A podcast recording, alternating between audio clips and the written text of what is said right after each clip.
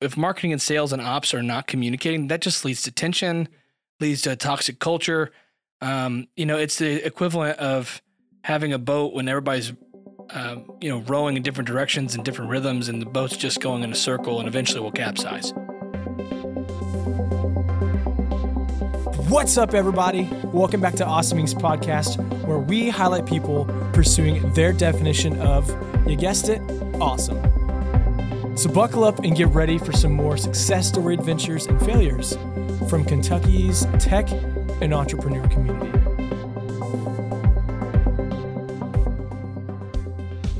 Hey y'all, thanks for tuning.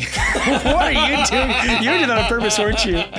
Oh my gosh. snap, That's do a little good. snip That's snap, good. Do a little snip snap. No, I'm keeping it. Guys, Chase was moving around in the chairs because it was squeaking. It threw me off. He wishes. We're uh, we're back to a good old good old podcast recording with my friend Chase Fairchild here in town with Bolt Marketing.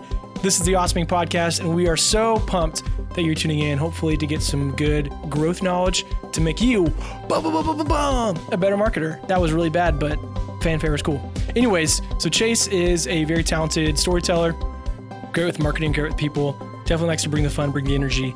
And the last two episodes, we talked about clear communication, having an objective in mind. This past episode prior was about his personal creativity. And I think the main thing that, I took away from that was have a couple habits that you do that help whatever your creative outlet is. So Chase talked a lot about he reads and he writes, and there's a lot of stuff he does not share from his writing. And I think that's really good to hear. Hey, do something that helps foster your gift, foster your, your mindset, your creativity that pours into what you want to do. So again, Chase has been posting a lot on LinkedIn and has taken a little break, a wee little break. Yeah. But after that break, he's going to come back with some amazing content. So, that being said, we're going to talk now about marketing and business and how those come together. And we've had some questions sent in from Kentucky startup founders, and I'm pumped to share them with you. So, Chase, how, how you feeling? I'm feeling great. I'm Good. hydrated. That's important. Um, I'm ready.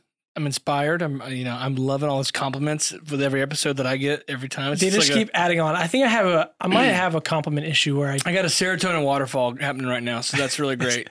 serotonin. Actually, wait, a serotonin waterfall. Could that be a good drink name? it could be a band name. Or an, yeah, serotonin. Welcome to the Serotonin Waterfalls with their platinum album debut. Com- This is- compliments on This it. is called "I Hate You, Dad." Oh gosh. Anyways, so marketing and business. Chase, real quickly, talk about the differences in marketing approaches from B2C, so business to consumers, and then B2B, business to business. Yeah, there's a lot of differences, but there's also not that many differences. Um, Uh, because stay, stay high level. That might help with uh, yeah, hash no. them out real quickly. Sure. Well, I mean, I, I think that you know it used to be a lot, the the chasm used to be much wider in the sense of uh, B two B and B two C because it was just it was different worlds, different. Um, your your target audience was in different spaces, but th- the reality with social media and you know the internet is that uh, uh, everybody's in the same place. We're all online. We're all using search engines during work and personal life. You know, during the day you might be looking for you know, a manufacturer in Dayton, Ohio, but at night you're looking for a place to eat near me. Or a baby crib on BitFTA, you know, sure, whatever. we're all in the same place. And the thing is that, you know, in businesses, you're marketing to people. And so you want to connect with the human side. So, um, yeah, we really deal mostly with our work. You know, while we do B2B marketing ourselves for our business, most of the clients we work with are the B2C space. And so, specifically, lifestyle retail brands. Um, that's something that we really like. We don't always work with them, but it's something that's just really fun because it's what our background's in and what really pumps us up. So, you know, I think when a B2C role, you're going to be looking much more at, uh, you know, social media marketing, content creation, uh, email marketing, um, you know, regular correspondence. You know, your Bed Bath and Beyond. Hey, here's twenty percent off of this stuff. Hey, we have a new, we you know, our fall line's coming out. You know, Patagonia's like fall sweaters are here, vests are finally here, but you can't get them monogrammed. You know, or you know, there's just uh, there's just a little bit of different of approach, but you're you're talking to individuals, and which is much more segmented uh, in B2C, and you're you're going after your different your different demos and and trying to engage them where they're at. Um, it can also be really tough, like um, to try and to try and translate that to B2B. But in B2B, it's a it's you know I would say that it's more of a search game. Um, there's more and sales and marketing tend to be a little more blended in B2B because your sales approach, your sales team are going to be uh, much you know the out, especially outbound sales. They're going to be a lot more proactive in the B2B space. They're going to be calling on leads. You're going to be much more um, concerned with filling up your pipeline and trying to get the right folks. There might be some. I mean, all these tools are used to the same same lines, B two B and B two C. Um, whether that's like targeted display or IP based marketing or direct mail, which a lot of people have written off direct mail, but I just think direct mail is a still viable option because um, everybody's eyeballs are on their phones. And if you probably noticed, the mailbox is getting a little more slim and slim. There's not a lot of stuff coming through. I'm not saying it's 100% effective, but if it's a brand I care about, Yeah. it comes through my mail. Like I see it, I'm like, oh, that's really interesting. You know, it's a touch point. Even if I throw it away, I'm still just thought about Patagonia. Yeah. Keep using them. Yeah, that, the really really small mountains. Yeah, those really small mountains. I mean, even hearing you you talk about the difference, one of the things you mentioned in the first part about getting back to the basics and how you talk with people. If you're trying to talk to everybody, you're talking to nobody. Right. And you're talking to one person specifically, that actually helps cast a broader net of who you can reach. And I almost feel like feel like that can be from a business approach. At times, it's hard to talk to. Uh, let's use your wilderness example. It's hard to talk to a a male who likes camping and hiking from a business to business perspective. You want to be, hey, we're talking to all salespeople who are prof- professionals, young professionals, or whatever you want to say. That's easier to cast a broader net out to, in- in, your communication. Right. And but also say Wilderness was doing corporate retreats. Yeah, It goes, you know, instead it goes from switching to one guy who is just interested in going on this trip with some buddies for fun in their personal lives to, hey, I'm marketing to a CEO or a head of HR or a somebody who's like the chief culture officer or whatever one of these titles Maybe are. the CCO, well, that, that's, that's a lot of other things too. You could do creative officer. There's a lot of other things, co- but chief culinary officer. that's an I want that title. That sounds really fun to me. You just have a bunch of smoked meats and pasta. That's Oh it. my, all right, this episode's done. Actually, we should, we'll talk about this later. Uh, So this this next question was sent in by a, a friend of Awesome Inc.'s, startup founder out of Louisville, Kentucky, that works in the healthcare space. And they, they sent this. Garrett, there is always a, a natural tension between sales and marketing functions and between marketing and operations functions. Can you ask Chase, does any story come to mind about the dysfunction and how to go about addressing it? That's a really good question. Um, yeah, I mean, I think when it comes to, mm, you know, it's all- you, there's only upside to having sales and marketing operations be uh, in constant communication. You know, I think um, there was a company that uh, we worked with uh, several years ago where it's almost like it was like gang fights. There was like the sales team hated the marketing team the ops team hate everybody always hated the marketing team. Because when social media was involved everybody feels that they can run social media. And um it's tough you know? Like it's just a tough game because people will consume it and they think it's like people criticizing sports teams you know armchair quarterbacks like you know running a content calendar creating a content calendar and engaging with an audience and creating you know consistent quality content for a brand is really tough. It's a full-time gig most people think, oh, my my niece is is a junior in college. She can run our Yeah, business. she has, she has a media. phone. Yeah, like right. She's got Instagram. She knows how to log into Instagram. You know, a lot of people think that's what equate that with social media. That it should be this simple thing. Um, but you know, that just leads to if marketing and sales and ops are not communicating, that just leads to tension, Mhm. leads to a toxic culture. Um, you know, it's the equivalent of having a boat when everybody's um, you know, rowing in different directions and different rhythms, and the boat's just going in a circle and eventually will capsize. So you want to get everybody rowing in the same direction towards a common goal and understand that, you know, it's, you know, operations is the, it's the operating system, right? Like a phone, like it's, it's, it's the thing that runs, that runs the business. It's, and the sales and marketing really, especially when it comes to like a, a B2B space, they should be communicating. Marketing should be the marketing's job is to get sales leads. Sales jobs is to close the leads. And I think ops jobs is to produce things that hold up to the things that sales and marketing are talking about. You know, if I ops is producing a a crappy product You know, like if they're if they're making cars, with the bottoms fall out. You know, like no amount of marketing or great salespeople are going to fix that. You know, so it's you can have great salespeople who are inbound, you know, inbound sales reps, a great product, and marketing is not getting you any leads. They're not getting you any exposure, and you're just sitting there twiddling your thumbs. Although I think the salespeople would eventually get impatient and just go find deals, but um, I think they got to be working in tandem, and um, if not, you it, it will lead to chaos. I mean, the company that I'm thinking of did it eventually did im- implode because the tension was too great to overcome. Yeah. and it and it muddied the water. You could not you could not see the vision. They couldn't see the vision anymore. Uh, the the leadership of the company abdicated, and you know nobody was leading. Nobody was, and, and that goes back, I think, to leadership too. In some ways, a lot of times this it does fall down on the leadership team.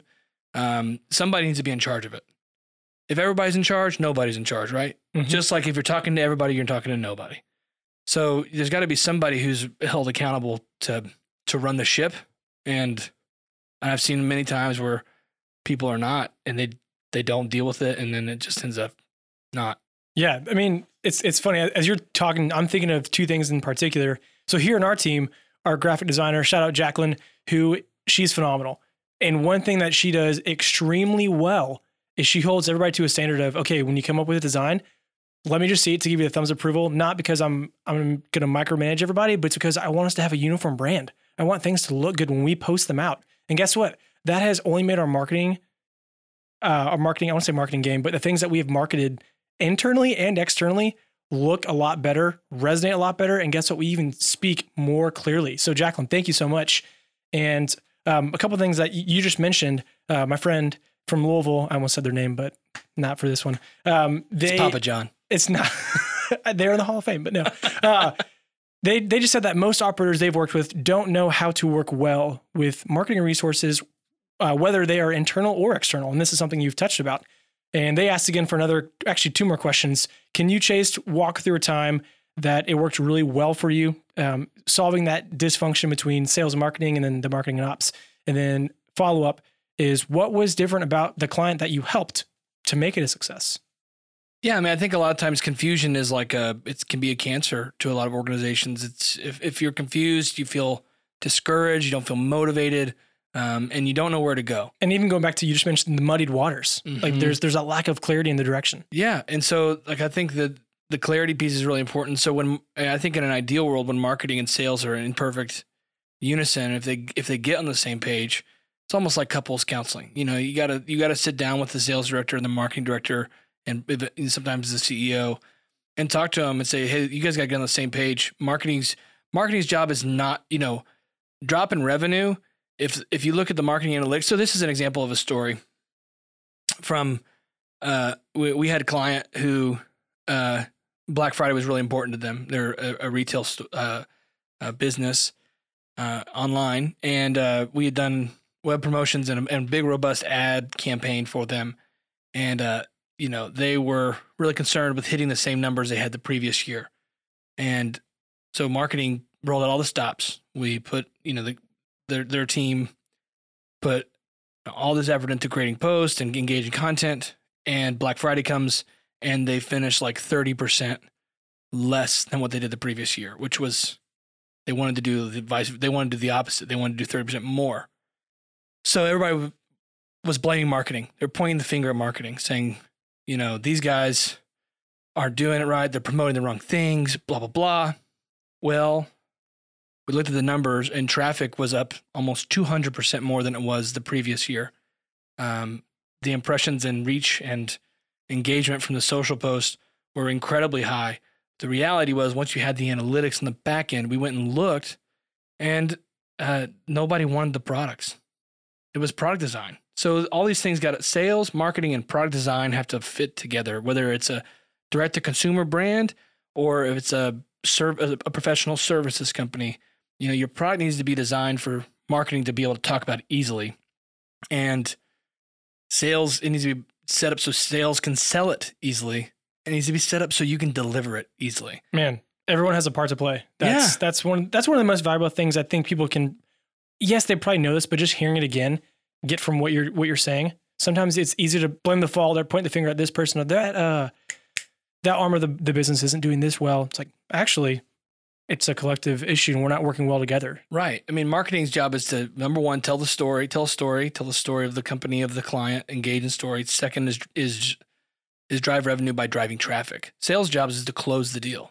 You know, if I introduce you to somebody, you know, You've done your job. who yeah, and and you drop the ball and you don't do a good job pointing their problems, you talk about you the whole time and you don't listen and you give them a bad proposal, it's too much or too little. Well, you didn't close it.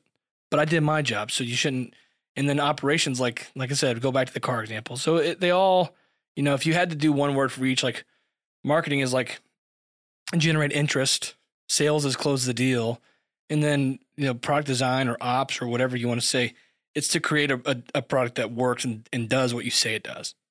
You know like solve the problem with the pro- and a lot of times all those things are so related and it's really great when they're symbiotic and they're working back and forth. Mhm. but uh it's a nightmare when they don't.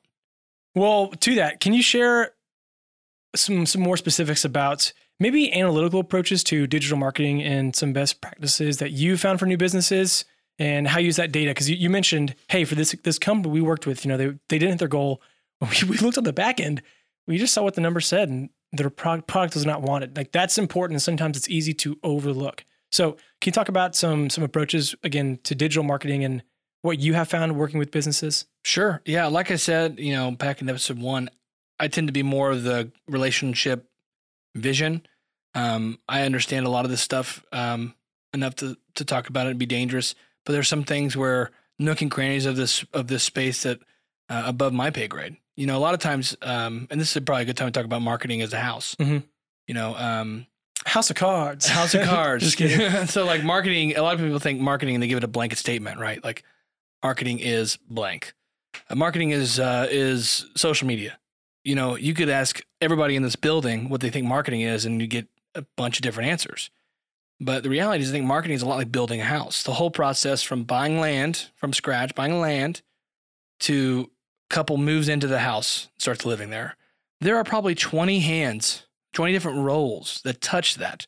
To the initial real estate agent who bought the land, to the surveyor, to the architect, to the the, the general contractor and the specific subcontractors he used on the project, right? To to do the carpentry, to be the electrician, the plumbing, all that.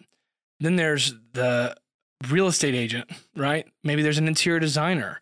There's all these hands that touch this moving this house, but we wouldn't expect a real estate agent to do all of that, would we? Or a general contractor to do all that. So I think in marketing, there needs to be a trend of saying like understanding that like, hey, somebody's really great at digital an- marketing analytics or graphic design or copywriting and messaging or you know product design. There's all these different, you know, you know, different layers to to what makes up the marketing industry, and so I think starting there is a big place. So if you have a graphic designer on your team, don't expect him to be able to set up click funnels. You know, kind of know who you're working with and like know your strengths, know who you need to find.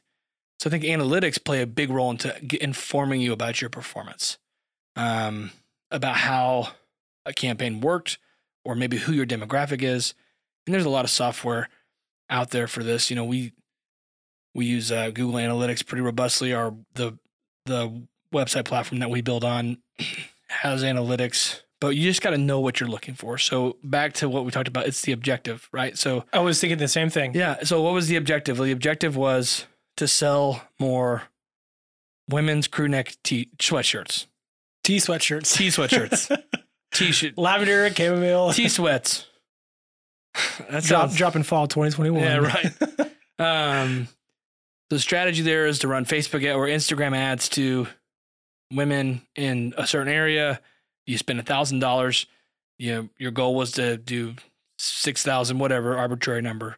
Um, you look at in the back end and you see how did you perform, um, and you see if there's a lot of views, people bought it, great, you hit your goal, fantastic. But if something, if the traffic's there and something's wrong and you made a misstep or maybe you were out of a certain size or you know there's there's a lot of factors that go into creating a successful campaign and um but i think just understanding like good analytics start with understanding what the objective was, right? And so while I can't maybe speak to this, and this might be a disappointment, I can't really speak to this at an expert level um, as much as like somebody on my team could. Um, but the reality is, if to keep it simple, is just understand what your goal for whatever you're doing is. Like if it's a building a new website or rolling out a new brand, or creating a, a baby baby clothing line from an adult's, you know, like you're a uh, retail store, you're starting to sell baby clothes. You know, the objective should line up with the metrics that come behind it. One of the things I'm hearing too, yes, we, we just talked about objective, and I'll I'll make a note of that. But also with clear communication, we're talking about how you market from businesses to consumers differently. I mean, half that is you have to market well and communicate well within your own team to do it externally. Yeah. And that's something I, I wasn't even thinking of sitting down to talk about this, but I think that's a good reminder of so many of the companies that we we talk with use some sort of external partner. Mm-hmm. Yeah, I mean, there's some some ways like you know you're an expert. They'll go back to like E Myth, which I love that book, which says there's three types of people, and we're all kind of have three of these guys in us, is like the entrepreneur who's tends to be the visionary, creative, a little more uh, you know head in the clouds. Then there's the technician, the person who does the work, who is like the expert at doing the work. And then there's the manager, the person who manages the traffic, looks at performance, sets goals, manages talent. Like a lot of times, entrepreneurs, you know, like they're technicians. They're a carpenter who worked at a business for 20 years and then said, you know what, screw this. I'm going to go start my own business. But now, you know, he thinks he's just going to be able to do carpentry all the time. Well, no, he now is a business owner. He has to do invoices and sales and he has to keep the books and he has to pay taxes and he has to has to do all these different things that he didn't have to think about before. So you know you got to staff your weaknesses and you got to bring on a team um, to to really help you pull that through. And so if you're confused about your marketing, there are a lot of great marketing agencies and freelancers who can help you get a handle on it based on what your specific needs are. Wrapping this up, um, one more question after this impromptu one. Chase, what's a what's a digital tool that you use that you think a lot of people are missing out on not using right now? I use, I mean, Grammarly. They do a great job advertising. That saves my butt. Grammarly and Hemingway.